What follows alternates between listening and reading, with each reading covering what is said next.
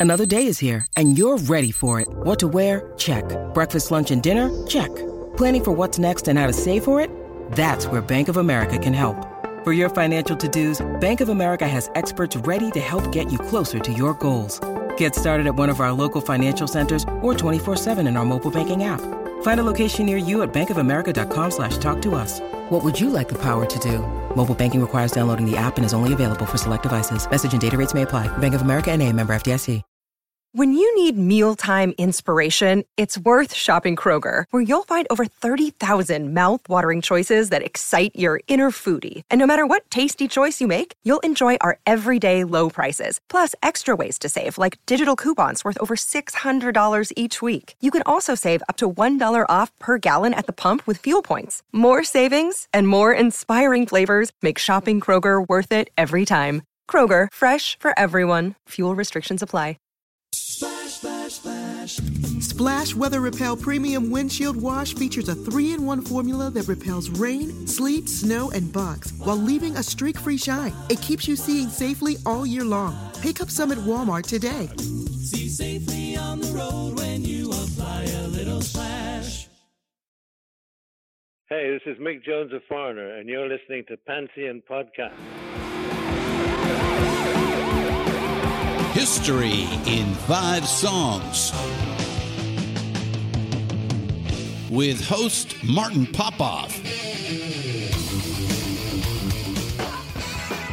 A production of Pantheon Podcasts. Let's rock out with Martin.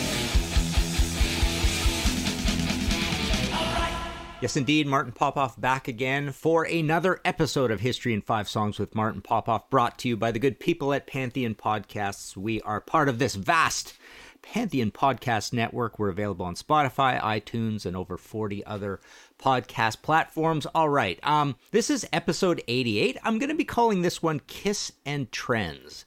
Um, I thought to call it my Kiss autobiography, and this is why. Okay, here's why I didn't call it that because that sounds really, really pompous. It's like I'm part of Kiss or whatever, my Kiss autobiography. Doesn't make a lot of sense. Although it is kind of enigmatic and might make you think, what the heck is he talking about? Here's what I'm talking about. Um, people have asked me many times, would I ever do a Kiss book? And then people even ask me, would I ever do an autobiography, right? So the reason I haven't done a Kiss book is there's so many Kiss books out there, and there are so many people that are much more of an expert on Kiss than I am. Uh, that's number one. Number two, um, I, I don't really have tons and tons of interviews with the guys. I have a handful. Um, but um, moving on to the other, you know, people have asked me, would you ever do an autobiography? And it's like a big hell no. Who the hell cares about my life? It's pretty dull.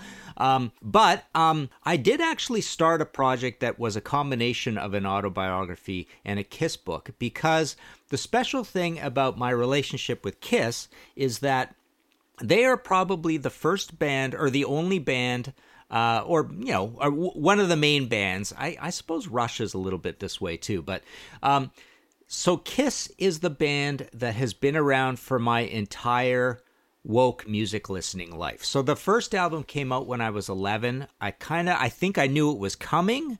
So somehow I knew about Kiss even before that album came out, so I was starting to be a crazy, you know, music fan maniac.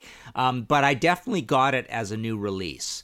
Um, so I've been there for every Kiss album as a new release since I was 11. So this is the band that I consider um, that that I uh, I had this idea that I would write about um, my life in relationship to every Kiss album and the year it came out and what was happening in music and what was happening out in the world and what I was going through at that particular year, all along the way, right up until um, you know the modern day, which really only takes us actually to 2012 now for records, which is now nine years ago um, for Monster, right? October 9th, 2012. But uh, anyways, so that's the cool thing about Kiss, and the and the other band that strikes me in this same way is that the Rolling Stones are the only band that has been around my entire life. So, so 1963, I was born. So around around there, I don't know when the Stones started exactly, but the point is, uh, they're they're the only band that is um, kind of still going that I paid attention to, that I was there for every album. You know, watching this band for their you know not their entire career but my, you know they've been around for my entire life. So so kiss since i was 11 and stone since i was born kind of thing. So that's the idea. But yeah so i had that idea about um i would write this this autobiography mixed with kiss and it would be a little bit like uh you know chuck klosterman's uh excellent uh you know far fargo detroit rock, rock city whatever fargo rock city i think it's called right? Um so yeah. So so this episode is kind of the same episode as uh, explaining that book in a way. Um so my kiss autobiography you could call it that but no we are going to be calling this uh, kiss and trends.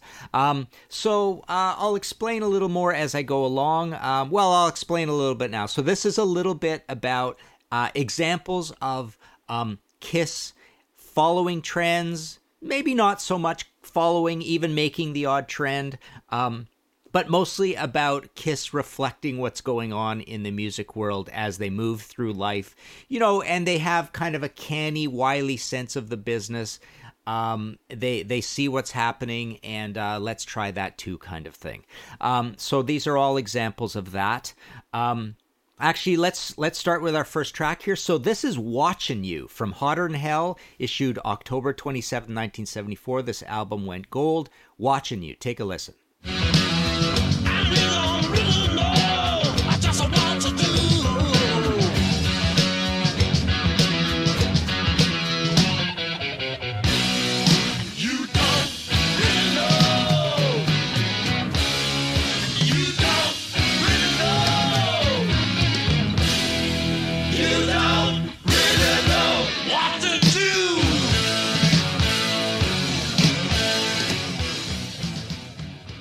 Right, so here I don't I don't want to like stress that Kiss is following a trend so much here. Like number one, they absolutely set a trend when it came to um, the the stage show. I mean, they were they were trendsetters in making the stage show bigger and bolder and brasher and you know smoke and leather and fire and and grease paint and all that stuff, face paint.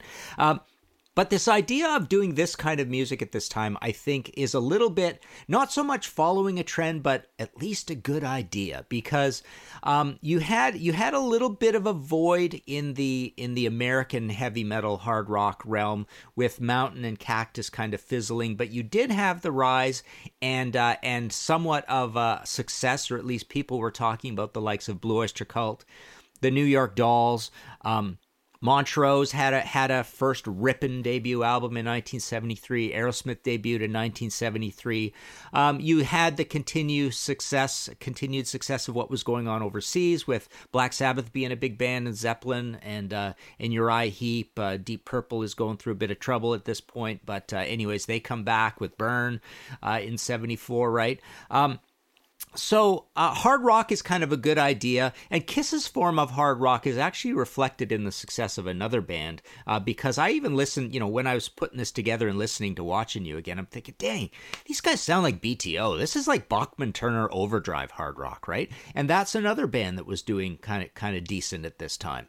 Um, you know, well, actually, at this point, they're going through all their all their greatest period, right? With uh, with Not Fragile and BTO two and Bachman Turner Overdrive and all that stuff, right? Um, and having a lot of hits. Um, so so Kiss sounds a little bit like that, um, but if they're not following a trend, um, they're at least diving in with a with a type of music that has some excitement around it and is and is accepted and is not a bad commercial idea, right? Um, and before we move on to our next track. Um, I want to mention a couple things along the way in chronological order here. Um, they do they do a big double live album, right? Um, now, are they following a trend? Because you know uh, there has been success with uh, with the likes of the Allman Brothers uh, at the Fillmore. Uh, at, I, I never get these titles exactly right because they're complicated. But there's both there's both the Humble Pie and there's both the Allman Brothers.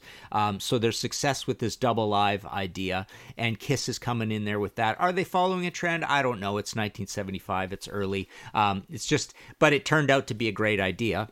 Um, and the next trend before we move on to the, the, the next thing, I don't want to dwell on it too long, but they did try their hand at disco with uh, "I Was Made for Loving You," and that uh, that single did great, and that album uh, was a was a, a, a, hit too. It went platinum, right? Uh, driven by that single because people didn't like a ton of the stuff on the rest of it. It didn't that album didn't review particularly well for them either. Um, love the album cover, really cool album cover on that. Um, so anyways there there's a couple there, there's a there's a flagrant following of trend right in there and, and a lot of bands tried the whole disco thing i think i did a whole episode on that or or at least novelty uh, novelty singles I, I believe we talked about disco in that um okay let's move on to our second track and uh, and we shall discuss how this is following a trend. This is "Talk to Me" from Unmasked, May twentieth, nineteen eighty. This album went gold. Talk to me. When start to quiver and shake. I get a strange sensation. When you walk by me, you strut around, you make me crazy. I get no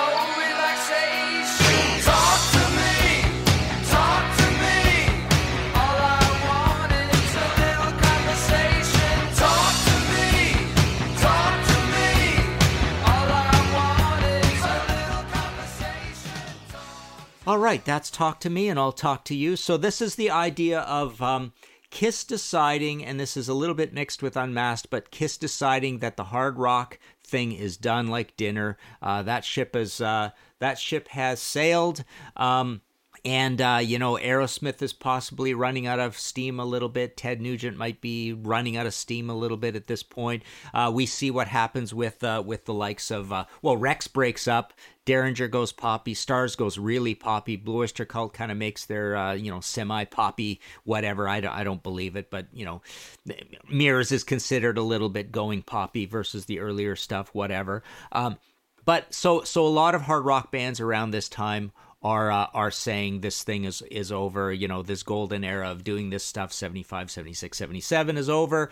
Uh, you know punk has happened uh, but it didn't really happen in the states. Over here we get power pop.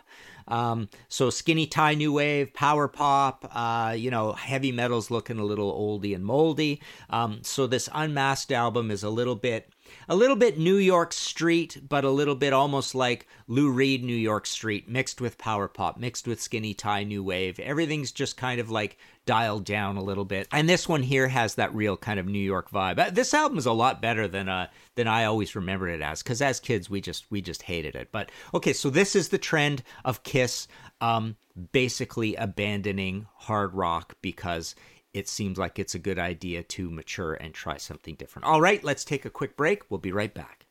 All right, Martin Popoff back again. History in Five Songs with Martin Popoff. Um, we are uh, talking about Kiss and Trends, episode 88. Let's take a listen to our third track and we shall discuss. This is War Machine from Creatures in the Night, October 28th, 82. This album went gold as well. War Machine.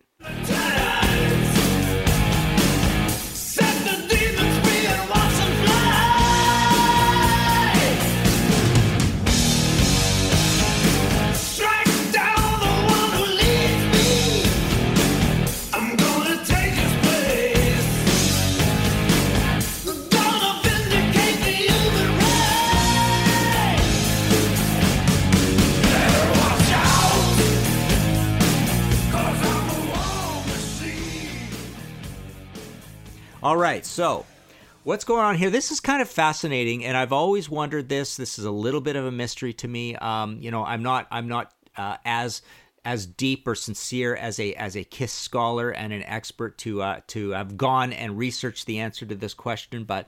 Um, so Kiss is uh, coming back with Creatures of the Night, and it's a very heavy album, much heavier than what has come before. Their heaviest album uh, to date uh, to this point, uh, for sure, and arguably, you know, everything moving forward is kind of in this same zone. It's not way heavier than than all the rest of the Kiss albums moving forward. I think that's a little bit of a misconception. Um, anyways uh, this record so so 82 it's kind of fascinating so the mystery i've always wondered is how much were they cognizant of and influenced by the new wave of British heavy metal. I would suspect not very much because they're such an American centric band and they don't have their finger on the pulse that much. They are big rock stars. I think they're a little bit clueless, uh, even when they follow all these trends. Uh, or another way to put it is they'll follow trends that are put right in front of their face. I don't think the new wave of British heavy metal felt right in front of their face. But um, what I think they are following here as a trend is um, they are noticing the success of Ozzy Osbourne in America. Um, they are noticing the success of uh, Black Sabbath again in America with Ronnie James Dio, Heaven and Hell fronting. Um, you know, Mob Rules is out by this time as well. I think they're noticing the success of Scorpions through the likes of uh, Love Drive, Animal Magnetism, and Blackout. Um, they're noticing the success of Judas Priest from uh, from basically British Steel through Point of Entry, but but you know most notably the Screaming for Vengeance era, and and the you know the rise of a band like Iron Maiden, and maybe even a little Saxon put in, and maybe a little Motorhead. So again, I think uh, what they're seeing here, uh, which is really cool, I, I think they're they're getting in on this heavy metal thing right at the right time early enough because the new wave of British heavy metal has only been going for two years at this point. But this is all pre hair metal, so it's kind of interesting. Um, you know, in a way, they're following a heavy metal trend and going back, uh, you know, to to this thing after after the whole power pop direction sort of failed. I, I I neglected to mention Elder in there as well. Elder is not neither neither power pop or heavy metal. It's it's more known because it's a concept album more than anything but i, I don't think it really fits in this trend thing very much. Um, but um, so the cool thing here is that is that um, they're actually they, they've actually got three waves of relationship to hair metal, which is kind of neat. And I'm I'm actually going to skip. I'm not going to do a song for the hair metal trend, but I'm going to mention it. So I'm going to mention it here because our next song is way up into Carnival of Souls 1997. So so the next trend. So here they are very early on hair metal. So you could say they're setting the trend for hair metal or they're late uh, and being influenced by the new wave of British heavy metal. But like I say, I think my theory is um, they're more they're more reflecting on creatures of the night the the uh the success of heavy metal albums right in front of their face. That's my that's my theory. Um so the next thing they do is they jump on the hair metal trend, but they jump on right when the golden period of that is all happening with the likes of Lick It Up and Animalize. So that so the so the early stages of the hair metal thing, they're in there like a dirty shirt, following that trend. So here here we are back on point with this episode, uh, or or still on point. Um, you know, more underscoring it and adding more to it. Next, um, they are actually um, right in there like a dirty shirt on later hair metal when hair metal gets crappy and it starts folding in upon itself and being a parody of itself with the likes of Kiss albums that people don't like very much, like Crazy Nights and Hot in the Shade. They're always way up the list of worst Kiss albums, and uh, they are right in there destroying hair metal uh, for grunge to come around, uh, along with all the bands that usually get the credit for destroying hair metal. Your your three Ws, your Winger, Warrants, and Whitesnakes. Uh, Alice Cooper at this point, I think, uh, is exactly like Kiss, destroying hair metal with kind of crappy hair metal albums. Um, so uh, so so they're there starting hair metal. They're there at the beginning of hair metal and they're there at the end destroying hair metal. So there's three areas related to hair metal. Um, next trend is when they essentially do the Go to Vancouver and Try Harder album, even though they don't go to Vancouver to do it. But Revenge is exactly like that whole episode I did earlier of History in Five Songs, where we talked about uh, the likes of who is it, Whitesnake, Bon Jovi, Motley Crue, few other ones there. I think Jackal went to Vancouver. Um, so these late period hair metal albums that are actually really good um, and and they've tried hard and they've turned in some of their best material in years. So so when hair metal is is going down the dumpers and being replaced by a way more exciting and cooler music grunge i love grunge. I thought it was amazing. Um, but during that time so your so your sort of 91 92 period you know to to generalize um, that's when you got some of these really good albums. And Kiss did an amazing album called Revenge at that time. Great album, always pretty high up the lists. It's just a really good, fun, well put together professional Kiss album produced by Bob Ezrin. Um, and then our next trend uh, is Kiss does an Unplugged album. So Unplugged becomes a big thing. Uh, so they do one um, March 12th, 1996. It comes out. It goes gold, underscoring the success of them following that trend. Um, and now we're up to our fourth track. So let's go with our fourth track. This is uh, Rain. Take a listen.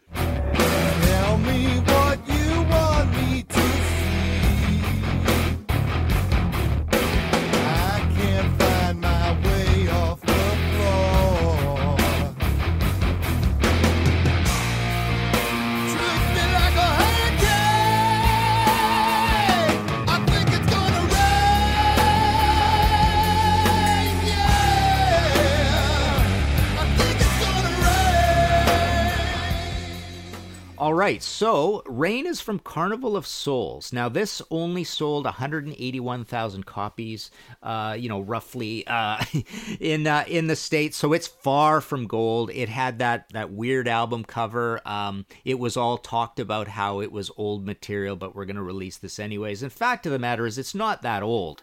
Uh, it came out October 28th, 97, but it was recorded November 95 through to February 96. So yeah, I guess almost almost two years old, right? Um, but uh, the idea here is that this is absolutely Kiss following the grunge trend. We did a whole episode of hair metal goes grunge, I think I even called it, uh, where a lot of these bands from hair metal, be it an old band being a hair metal band like Kiss, or even a younger band like like the likes of your Warrant or Dokken, um, not so much Slaughter, I suppose, uh, Def Leppard in the middle. Um, so all these bands tried to uh, to adopt some of the good ideas and good instincts of of grunge, and Kiss, again, right in there like a dirty shirt, um, doing a really grungy album. I mean, this is this is this is so many of the grunge tropes just taken care of uh, on on this record, and I actually kind of like it because I'm a sucker for hair metal bands doing grunge albums, and uh, and when I look at Kiss lists, this is uh, this is quite a bit of a love it or hate it Kiss album. It's either quite far up people's lists or it's way down at the bottom because of people hating grunge and possibly again Kiss uh, hating Kiss following trends. Uh, that that's another thing that annoys people about Kiss. Um, so this was this was a flagrant, shameless uh, approach to try the grunge thing. Uh, absolutely, there's no other way uh, of looking at it. All right. Um, our next trend, I'm not going to play a song here, but there's another trend chronologically in here. Um, July 22nd, uh, 2003, they put out Kiss Symphony Alive 4. Um, so here they are following the hey, let's uh, get together with a symphony. Deep Purple did it, Metallica did it, Yes did it. Uh, all sorts of bands did it, tons of them. I hated every single one of those records. I think it's the stupidest thing in the world. It, it to me, I, I've often said it sounds like the band playing, but but across the room there's a radio station set to a classical station. You're hearing these two dissonant things playing together. What is the point? Uh, there's a whole uncomfortable thing about generation gap and the old people trying to look cool and classical people trying to find a use for their life in the rock world and blah blah blah. And and then the band itself being very pretentious thinking their songs are on a classical level. There's all this back and forth that that none of it uh, makes any sense to me. And and none of it seems uh, to be good intentioned really. It's it's there's nothing very creative about it. Um yeah, I just I just don't like anything about it. So Kiss went and did that. I believe that was recorded in in Australia, wasn't it? Um, when they were doing this thing. So there they are, following another trend. Um, you know, another funny thing along the way is this idea of you had this big successful live album that everybody called called Alive, issued in 1975. So what do they do? They have a live two, they have a live three, um, they have a live four, right? And uh, and even along the way. Um, you know, Live 3 is considered one of these bloated corporate, um, you know, uh, live albums. So, so, that's a bit of a trend. Bands always have that. But no, I, I, I find it a little bit of a, uh, I don't know if you call it a trend or just like a, like a, you know, a, a silly, commercially corporate kind of thing to, to name all your live albums after your original, uh, you know, great live album or whatever. All right. Um, let's move on. Track five here in History in Five Songs. Take a listen to this, and we shall discuss. This is Eat Your Heart Out from Monster, issued October 9th, 2012. Take a listen. Eat Your Heart Out. That's something that gets me jumping. I got something wanna talk about. I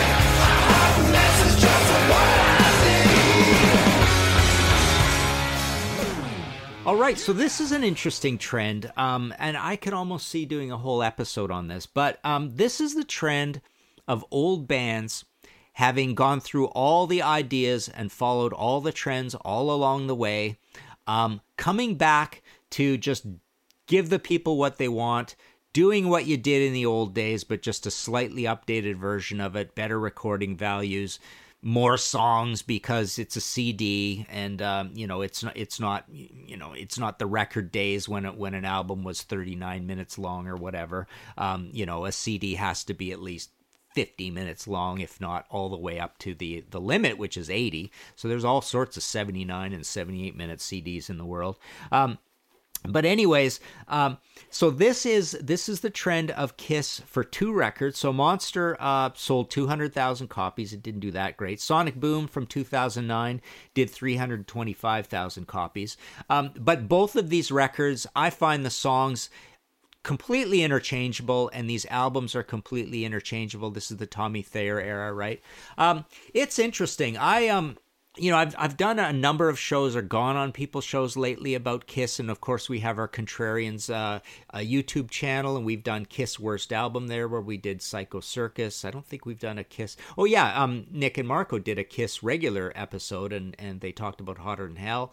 Um, and that was contrarian because that's the style of that show because most people will pick i think destroyer usually would win the top polls and that and then when people ignore that you're not supposed to include live, live albums they'll always call kiss alive the greatest kiss album um, but uh, but no um, so the the whole idea with this is um, I kind of lost track of why I had another point there. Anyways, the idea here is that um, here's a band delivering what they did in the old days, um, and a lot of bands do this, and in almost every case, because I'm I'm a sucker for hair metal albums, doing grunge albums, I'm also a sucker for uh, the bands going back and doing what they used to do and putting all this stuff aside, putting grunge aside, putting 80s production values aside, putting whatever did we try did we try techno pop did we try industrial? Because a lot of bands did that too.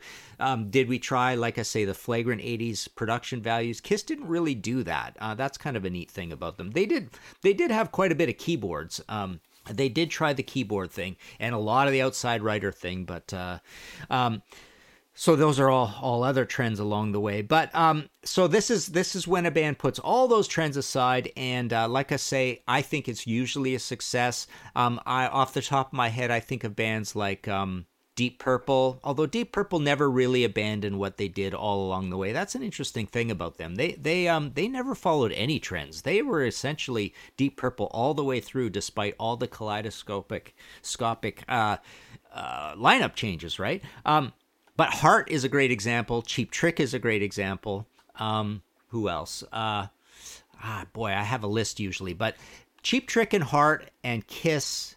Alice Cooper is is somewhat even ex- an example, right? You you could put Alice Cooper down here for trying a bunch of trends along the way because you think of the Dragon Town, that whole era, right? That was a trend, um, kind of kind of like a grungy, dark Marilyn Manson, semi-industrial, semi-grungy uh, area there.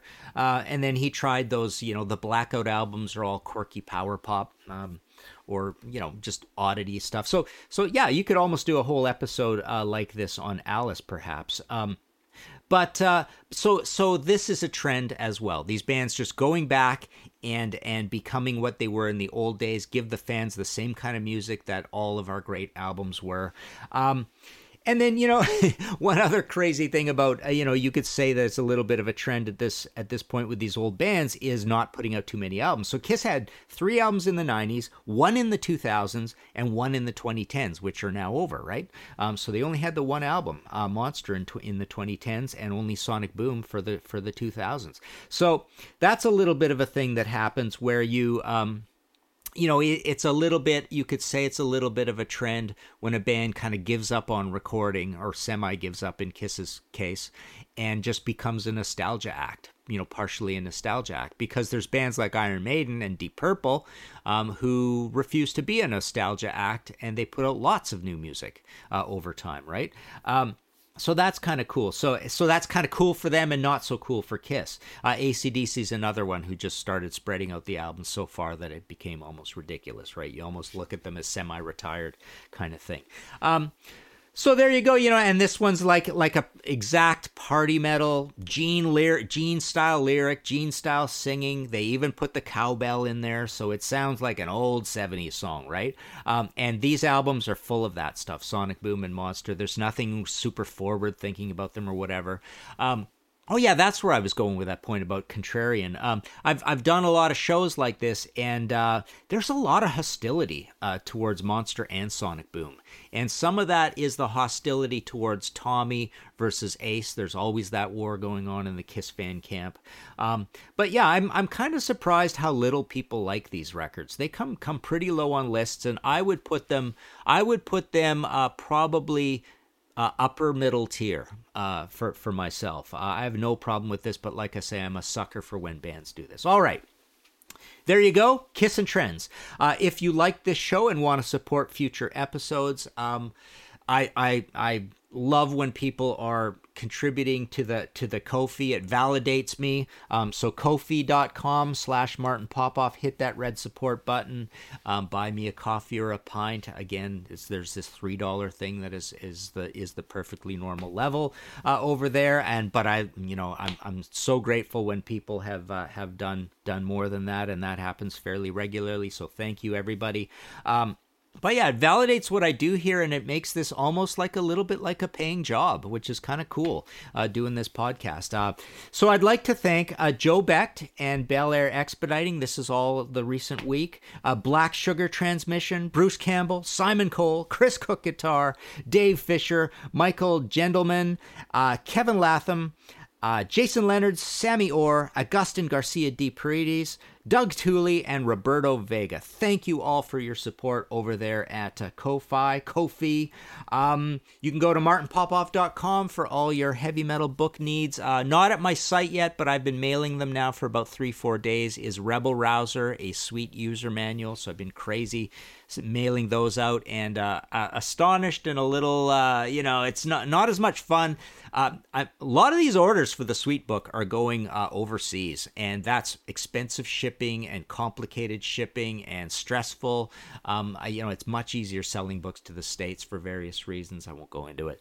Um, and and Canada. Actually, the states is the easiest because I don't have to weigh it and blah blah blah, and and the rates are better. Um, anyways, um, but yeah, the Sweet Book, uh, the Angel Book is still in print. The Mercyful Fate book is still in print. I'm surprised. I've I've actually lined this up for the first time ever with one of these trilogies or dual Gs, but but the Iron Maiden trilogy, I've got almost exactly one box left of all three of them. So I can sell lots of the full trilogy if anybody's missing any of the Iron Maiden books.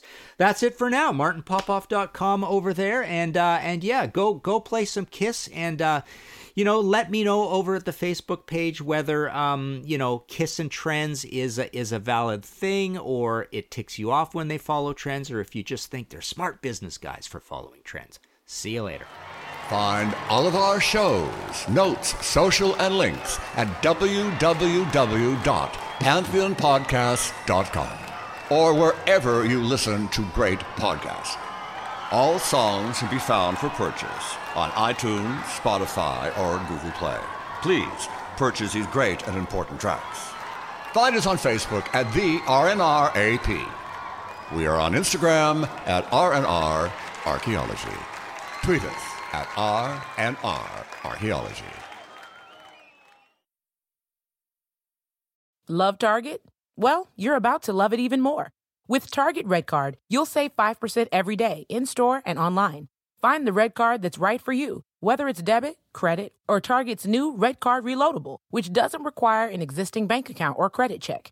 With Target Red Card, you'll get exclusive deals and free shipping on most items. Visit target.com slash redcard to get all the details. It's always a great day to save. Restrictions apply. It's NFL draft season, and that means it's time to start thinking about fantasy football. FantasyPoints.com features industry leading experts and prognosticators using proprietary hand charted data to help you score more fantasy points. FantasyPoints.com is the place to go for whatever kind of fantasy football you play. Whether you play fantasy football, daily fantasy sports, or do a little bit of everything, Fantasy Points has the meticulously researched content to guide you to victory. And why wait for the fall? Fantasy Points also covers the new spring football league, the UFL. Join the guru, John Hansen, Scott Barrett, Joe Dolan, and other massive names in the fantasy football universe with an exclusive offer. Use code Pantheon for 15% off any fantasy points package, including the all in package, with access to every article, tool, and data nugget that Fantasy Points has to offer. That's fantasypoints.com and code Pantheon for 15% off at Fantasy Points. Fantasypoints.com. Code Pantheon. Score more fantasy points.